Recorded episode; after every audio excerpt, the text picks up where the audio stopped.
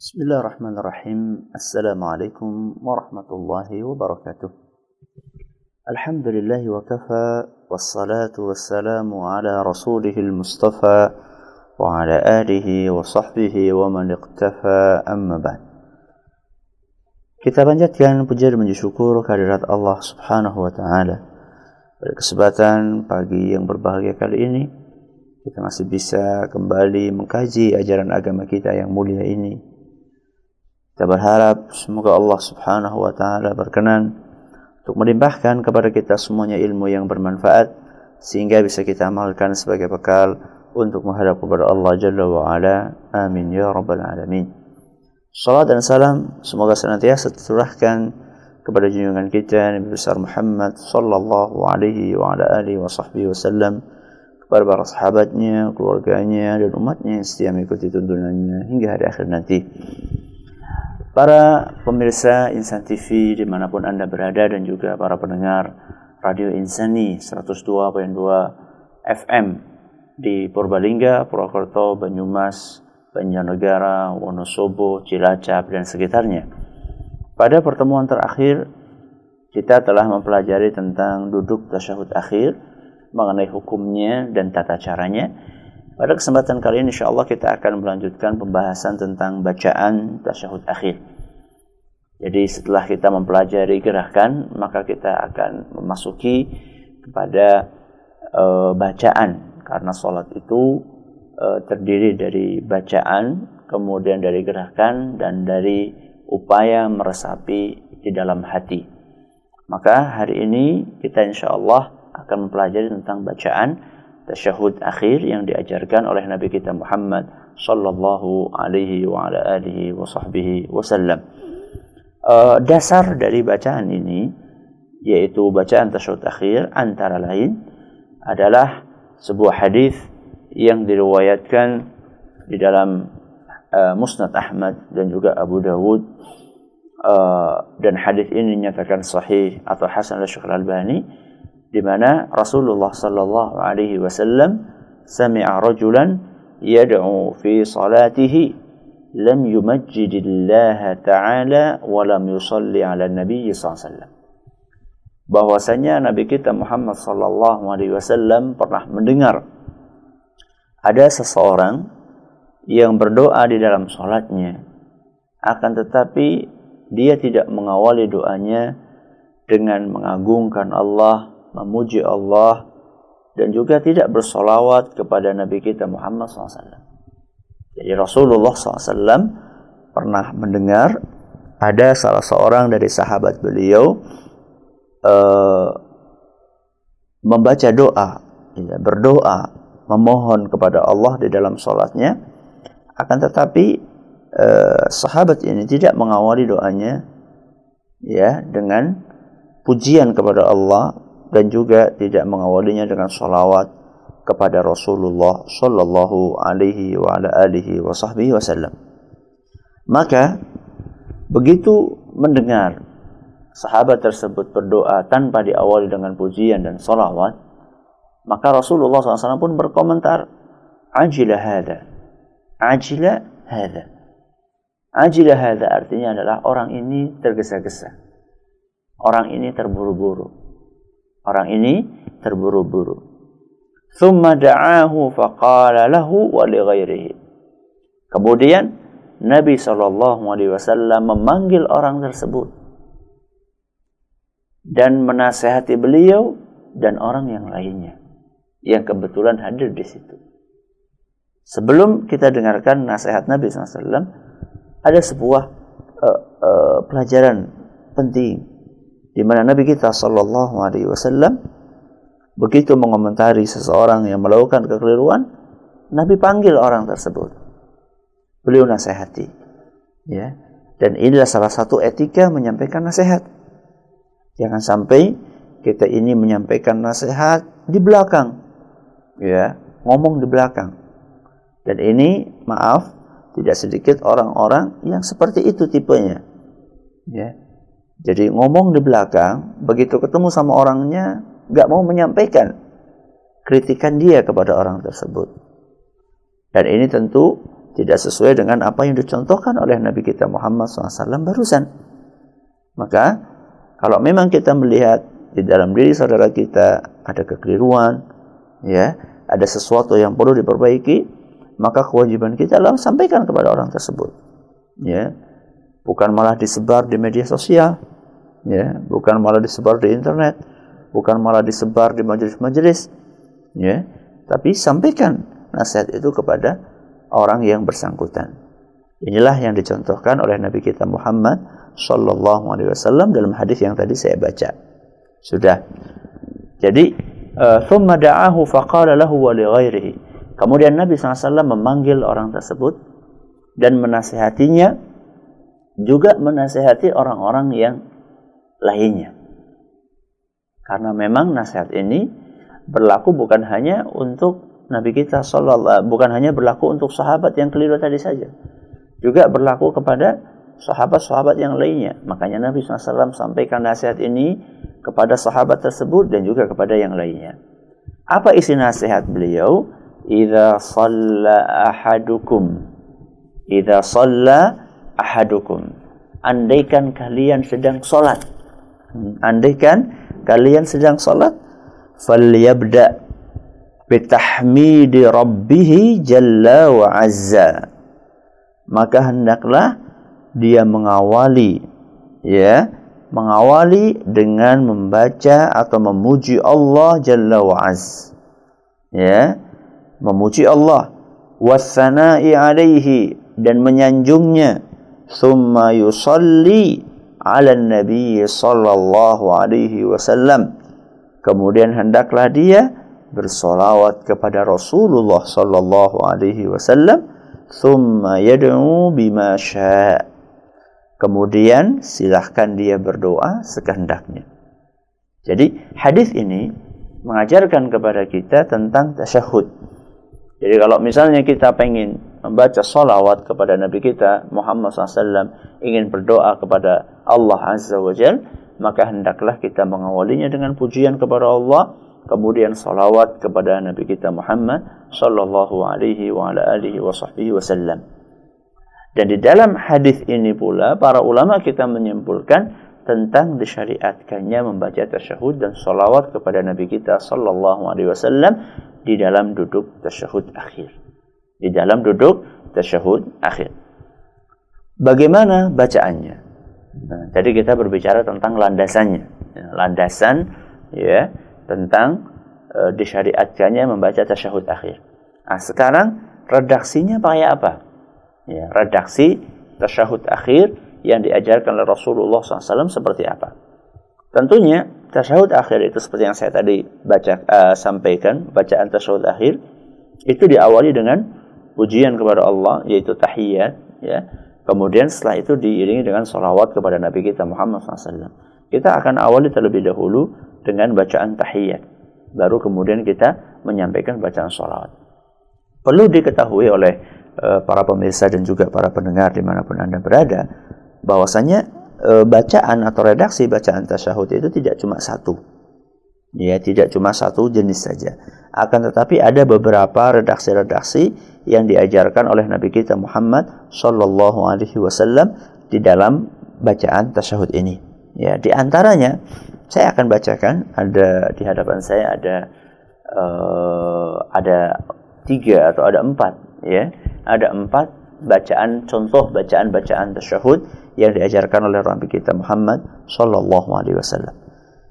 Yang pertama adalah dengan membaca at-tahiyyatu lillahi at-tahiyyatu lillahi was-salawatu wat-tayyibat at-tahiyyatu lillahi was-salawatu wat-tayyibat Assalamu alayka أيها النبي ورحمة الله وبركاته السلام عليك أيها النبي ورحمة الله وبركاته.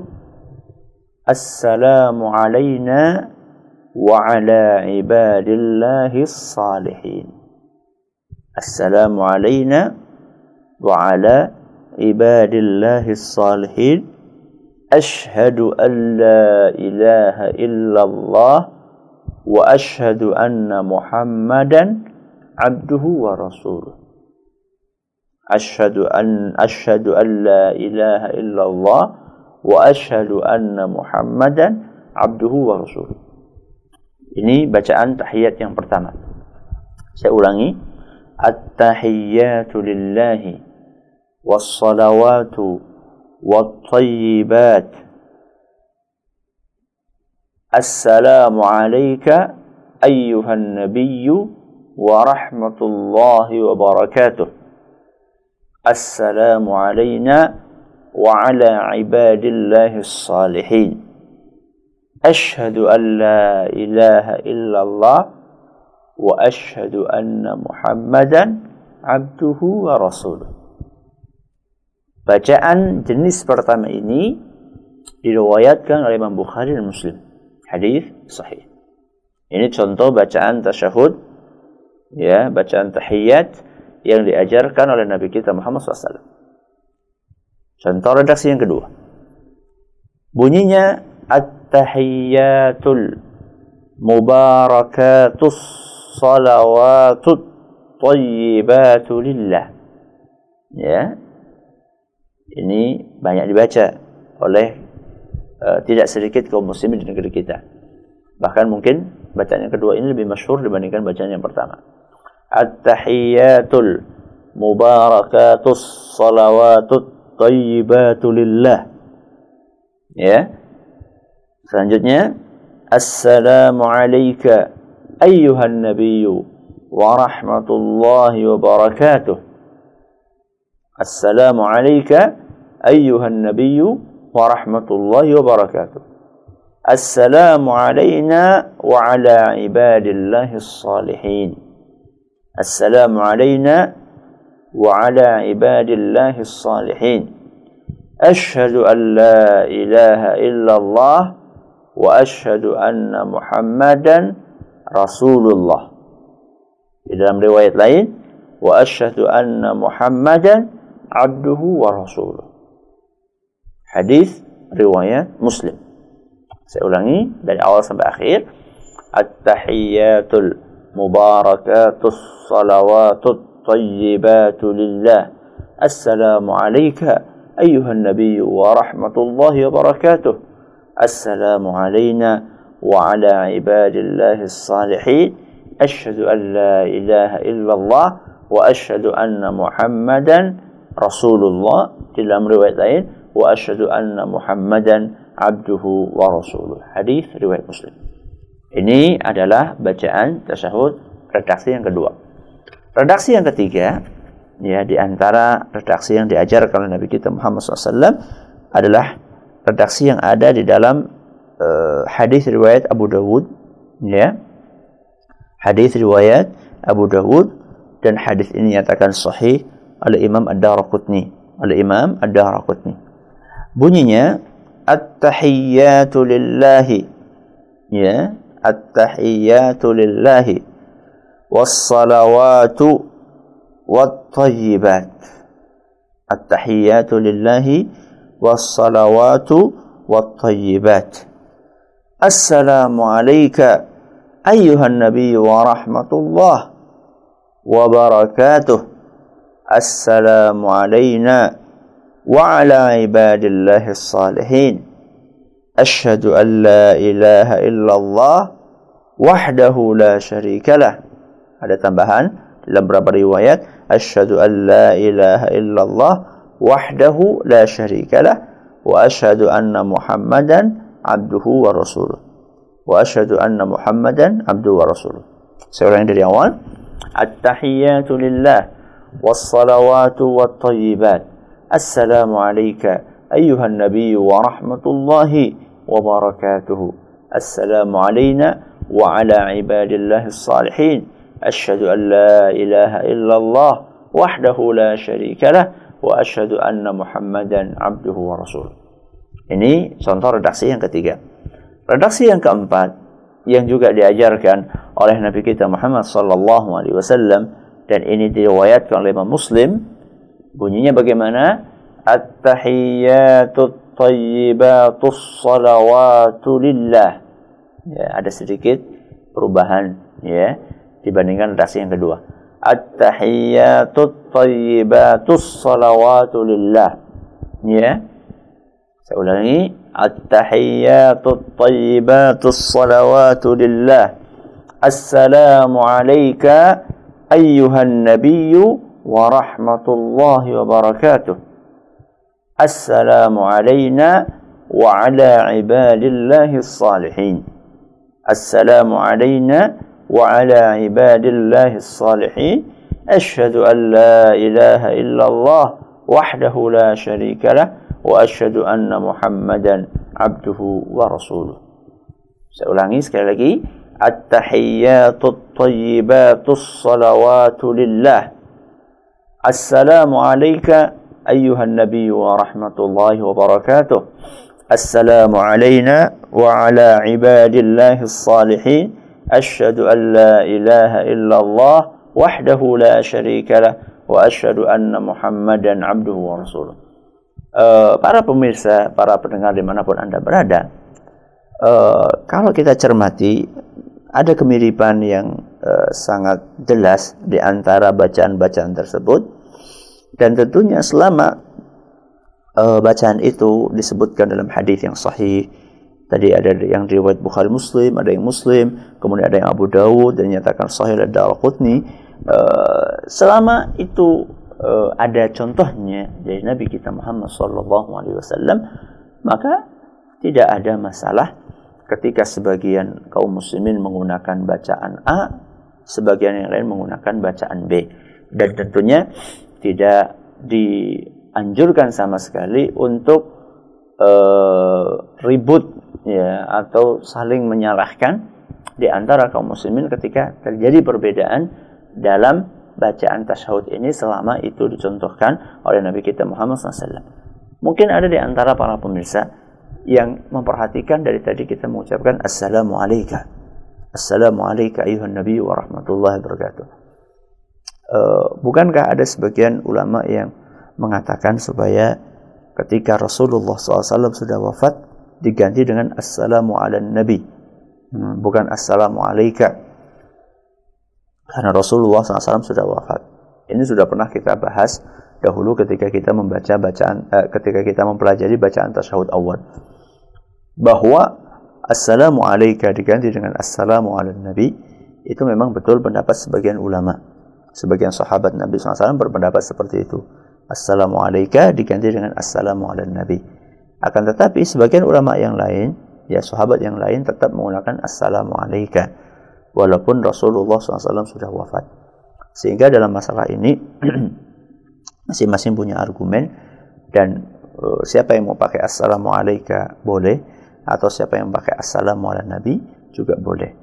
Sehingga uh, tidak selayaknya timbul perselisihan di antara kaum muslimin gara-gara ada sebagian yang mengucapkan assalamu alaika dan ada sebagian yang mengucapkan assalamu ala nabi.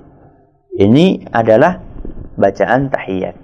Nah, setelah seorang membaca tahiyat, maka dia diperintahkan untuk membaca solawat kepada Nabi kita Muhammad Shallallahu Alaihi Wasallam. Nah, bacaan solawat ini juga sama redaksinya macam-macam. Ya, redaksinya yang dari Nabi kita Muhammad Shallallahu Alaihi Wasallam macam-macam.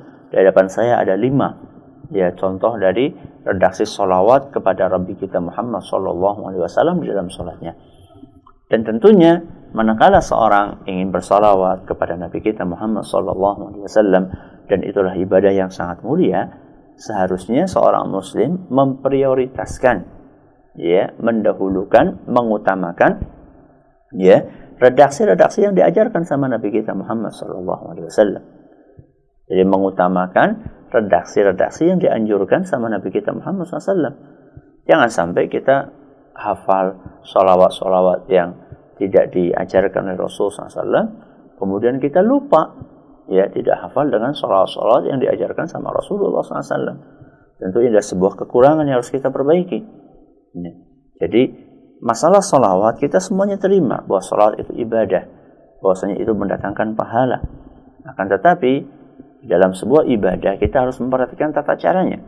Ya, akan sangat dianjurkan sekali untuk menggunakan redaksi salawat yang diajarkan oleh Nabi kita Muhammad sallallahu alaihi wasallam fa inna khairal hadi hadi Muhammadin sallallahu Sebaik-baik petunjuk adalah petunjuk yang diajarkan oleh Nabi kita Muhammad sallallahu alaihi wasallam.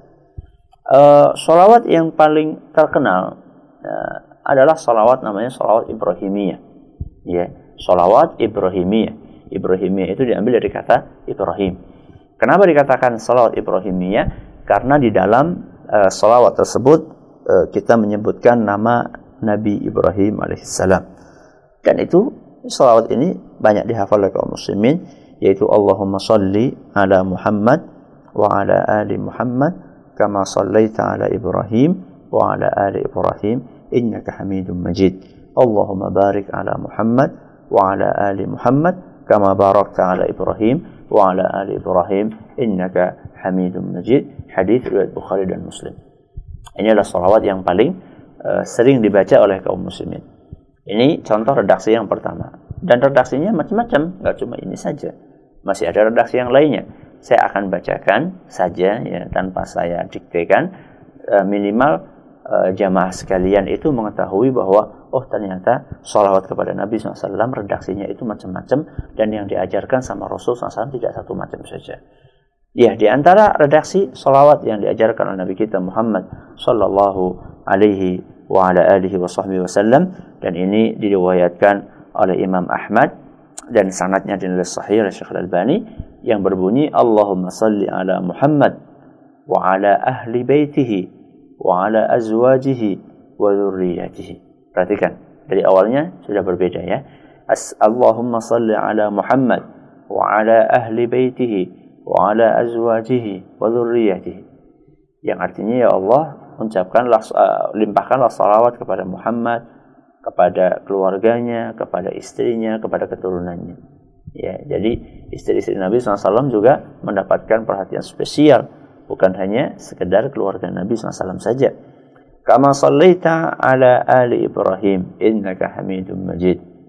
Kama sallaita ala ali Ibrahim innaka hamidum majid. Kemudian wabarik ala Muhammad.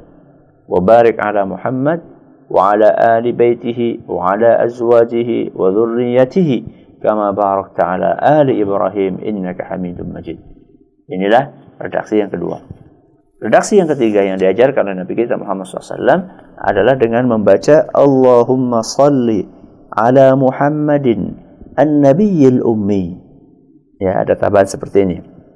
Allahumma salli ala Muhammadin an-nabiyil ummi wa ala ali Muhammad kama sallaita ala kama sallaita ala ali Ibrahim wa barik ala Muhammad an-nabiyil ummi وعلى آل محمد كما باركت على آل إبراهيم في العالمين إنك حميد مجيد Ini contoh bacaan tasyahud yang ketiga. Yang keempat, Allahumma salli, uh, maaf yang uh, bacaan tasyahud yang ketiga ini diriwayatkan oleh Imam Muslim diriwayatkan oleh Imam Muslim. Hadis sahih. Yang keempat, Allahumma salli ala Muhammadin wa ala azwajihi wa dhurriyyatihi. Ali Ibrahim. Wa barik ala Muhammad wa ala azwajihi wa dhurriyyatihi. Kama barakta ala ali Ibrahim innaka Hamidum Majid. Ini diriwayatkan oleh Imam Bukhari dan Muslim. Ya, hadisnya sahih. Bukhari dan Muslim, cuman sayang banyak di antara kita tidak atau belum menghafalnya. Yang kelima contoh salawat kepada Nabi SAW, Allahumma salli ala Muhammad wa ala ali Muhammad wa ala ali Muhammad. Kama sallaita wa barakta ala Ibrahim wa ali Ibrahim innaka Hamidum Majid. Ini yang paling pendek ya, yang paling pendek dan ini diriwayatkan oleh Imam An-Nasai. Jadi bacaan tasyahud akhir ya adalah dengan mengucapkan tahiyat tadi diiringi dengan salawat kepada Nabi kita Muhammad sallallahu alaihi wasallam dan redaksinya macam-macam uh, semuanya yang tadi saya bacakan insyaallah berlandaskan hadis-hadis yang sahih atau minimal hasan sehingga bisa kita praktekkan dalam kehidupan sehari-hari kita di dalam salat-salat kita. Adapun maknanya insyaallah kita akan bahas pada pertemuan yang akan datang wallahu a'lamu bisawab silahkan kalau ada di antara para pemirsa para pendengar yang ingin uh, menyampaikan sesuatu entah itu masukan atau kritikan atau mungkin juga ada yang mau bertanya kami persilahkan dengan senang hati silahkan Ya, terima kasih Ustaz atas uh, nasihat dan juga bimbingannya berkenan dengan bacaan tasawuf akhir di kesempatan hari ini. Semoga bermanfaat dan juga semoga kita mampu mengamalkan ilmu yang telah antum sampaikan kepada kita semua. Nah, terputus Ustaz, kita langsung aja bacakan pertanyaan dari pemirsa dan juga pendengar Radio Insani. Yang datanya dari pendengar Radio Insani, pertanyaan yang sama uh, bertanya dari pendengar dan juga pemirsa. Assalamualaikum Ustaz. Waalaikumsalam warahmatullahi dari hamba Allah di Purbalingga dan juga dari Bapak uh, Wibowo di Pokerto yang bertanya melalui uh, Insan TV uh, bagaimana hukum mengusap muka ketika selesai salam Ustadz dan juga pertanyaan yang kedua uh, kalau sholat sunnah apa boleh kalau mengerjakan tiga atau empat rakaat sekaligus mohon nasihatnya Ustadz ya. Uh, Alhamdulillah Rabbil Alamin Wassalatu wassalamu ala nabiyina Muhammadin Wa ala alihi wa sahbihi ajma'in wa Untuk hamba Allah di Purbalingga Dan juga Bapak Wibowo yang ada di Purwokerto Apakah setelah sholat dianjurkan untuk mengusap muka atau tidak? Uh, ada hadis uh, yang menyebutkan hal itu. Ya, ada sebuah hadis yang menyebutkan hal itu, yaitu uh, anjuran untuk mengusap muka uh, setelah sholat. Hadis ini dinyatakan hasan oleh sebagian ulama sehingga saya oleh Imam Ibnu Hajar Al-Asqalani atau yang lainnya. Akan tapi wallahu alam bisawab uh, yang uh, lebih mendekati kebenaran menurut kami hadis tersebut adalah dhaif. Hadis tersebut adalah dhaif. Ya, sehingga uh, uh, yang kami yakini ya, yang kami yakini tidak dianjurkan setelah uh, salam untuk mengusap muka. Ya, itu yang kami yakini karena kami uh, meyakini bahwasanya hadisnya dhaif. Sehingga uh, setelah salam kami tidak mengusap muka dengan keyakinan tadi.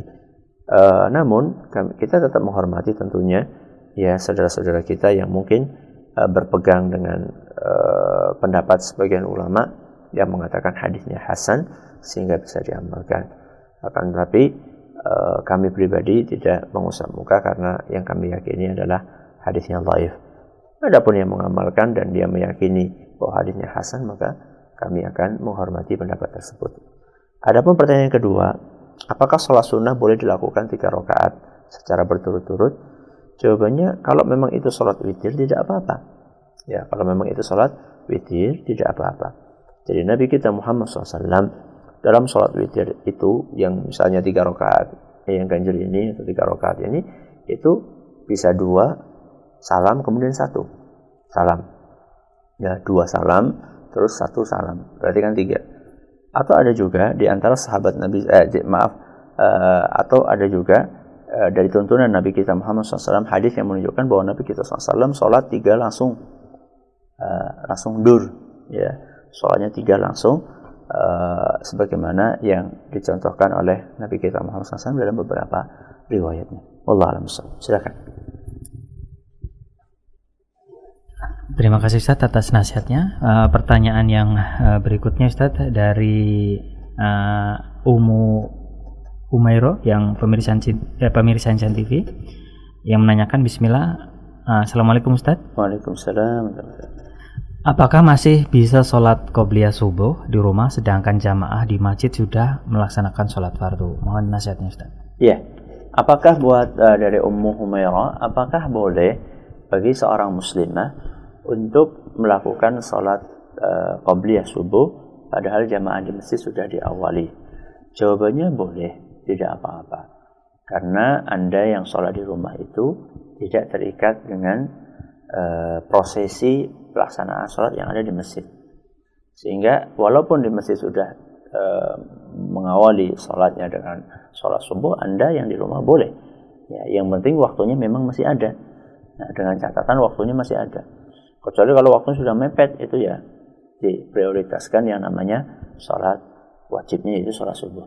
Tapi kalau waktunya masih ada, uh, waktunya masih luang, maka tidak apa-apa. Kenapa bisa demikian? Karena sholatnya anda di uh, sholatnya anda uh, kaum wanita di rumah itu tidak terikat secara langsung ya dengan prosesi pelaksanaan sholat berjamaah yang ada di masjid. Jika kalau sana sudah mulai, anda belum mulai tidak ada apa-apa, tidak ada masalah. Yang penting tetap masih dalam waktunya dan sangat dianjurkan untuk sholat di awal waktunya. Wallahu Ya. ya. Iya, terima kasih Ustaz atas nasihatnya. Pertanyaan yang berikutnya Ustaz dari pemirsa Jan TV dari Cirebon yang bertanya Bismillah Assalamualaikum Ustaz. Waalaikumsalam wabarakatuh. Ustadz untuk bacaan salawat dalam tahiyat ah, uh, dalam tahiyat mana yang harus diajarkan kepada anak didik di usia TK dan juga TPA Assalamualaikum atau Assalamualaikum Nabi Syukron atas jawabannya Ustaz Ya uh, fleksibel. Ya seperti yang saya katakan tadi bahwa dua-duanya sama-sama punya argumen. Ya dua-duanya sama-sama punya argumen. Kalau anak itu masih kesulitan maka pilih aja salah satunya. Assalamualaikum juga boleh assalamualaikum nabi juga boleh. Ya selama itu masing-masing ada dalilnya dan dalilnya sama-sama kuat. Nah, dalilnya sama kuat. E, cuman memang untuk usia anak e, dini ya untuk usia dini yang masih mungkin hafalannya masih ya katakanlah butuh proses yang yang yang cukup lama maka ya diajarin satu aja nggak ada nggak ada apa-apa diajarin satu aja nanti ketika sudah uh, agak besar ya ketika sudah agak besar ketika hafalan sudah mulai tambah maka silahkan ditambahi atau diberi wacana wawasan yang lainnya jadi intinya fleksibel hmm. silakan Ya, terima kasih Ustaz atas uh, jawabannya. Pertanyaan berikutnya Ustaz dari Batu Marta Oko Timur yang bertanya, Uh, bagaimana yang benar Ustadz? Saat mengacungkan tangan kita apakah mulai dari awal kita membaca atau mula, mulai dari saat kita membaca uh, syahadat Ustadz? Mohon nasihatnya. Uh, sejak kapan kita mengacungkan jari telunjuk kita di dalam tasyahud? Sejak kapan kita mengacungkan jari telunjuk kita di dalam tasyahud? Dan ini semoga nanti akan kita bahas insya Allah jadi secara ringkas ada sebagian ulama yang mengatakan mengacungkan tasyahud jari telunjuk ketika tasyahud itu adalah sejak dari uh, awal ya. Sejak dari awal. Ada sebagian ulama mengatakan tidak jadi ketika uh, tahiyat uh, ketika asyhadu alla ilaha illallah ketika membaca syahadat saja. Asyhadu alla ilaha illallah ya. Ada sebagian ulama berpendapat seperti ini. Uh, wallahu alam setahu kami uh, hadis yang berbicara tentang Eh, membaca tasyahud akhir atau mengacungkan jari telunjuk ketika syahadat diawali dengan mengacungkan jari telunjuk mengawali mengacungkan jari telunjuk ketika syahadat. Setahu kami hadis yang berbicara tentang itu uh, dhaif wallahu alam setahu kami seperti itu. Sehingga uh, dikembalikan kepada asalnya begitu mengawali bacaan tasyahud maka silahkan langsung mengacungkan jari telunjuknya. Wallahu alam besok pertanyaan terakhir mungkin? Ya nah terima kasih Ustaz atas nasihatnya. Pertanyaan terakhir dari pendengar Radio Insani Ustaz dari hamba Allah di Kalimana yang mungkin ini sering ditanyakan Ustaz.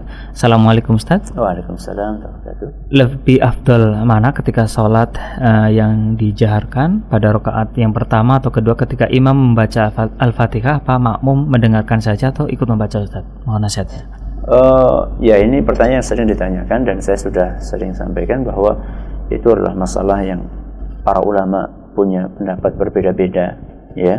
Sebagian ulama berpendapat tetap membaca uh, al-fatihah sebagian ulama tetap mengatakan tidak perlu membaca al-fatihah cukup mendengarkan saja.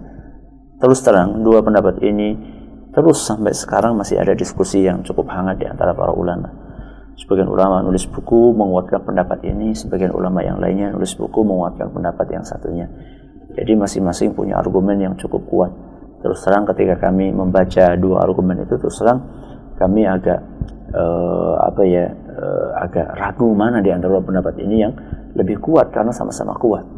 Terus setelah membaca, membaca, membaca, membaca, kami yang kami amalkan sendiri adalah kami memilih untuk tetap membaca uh, Al-Fatihah ya kami tetap memilih membaca Al-Fatihah uh, walaupun uh, imamnya uh, walaupun itu dalam sholat syahriyah ya uh, untuk kehati-hatian ya untuk kehati-hatian.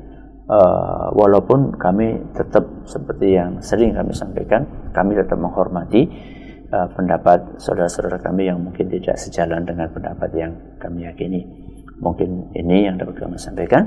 Terima kasih atas perhatiannya. Mohon maaf atas segala kurangnya kita tutup dengan membaca subhanakallahumma bihamdik asyhadu an la ilaha illa anta astaghfiruka wa atubu ilaik wassalamualaikum warahmatullahi wabarakatuh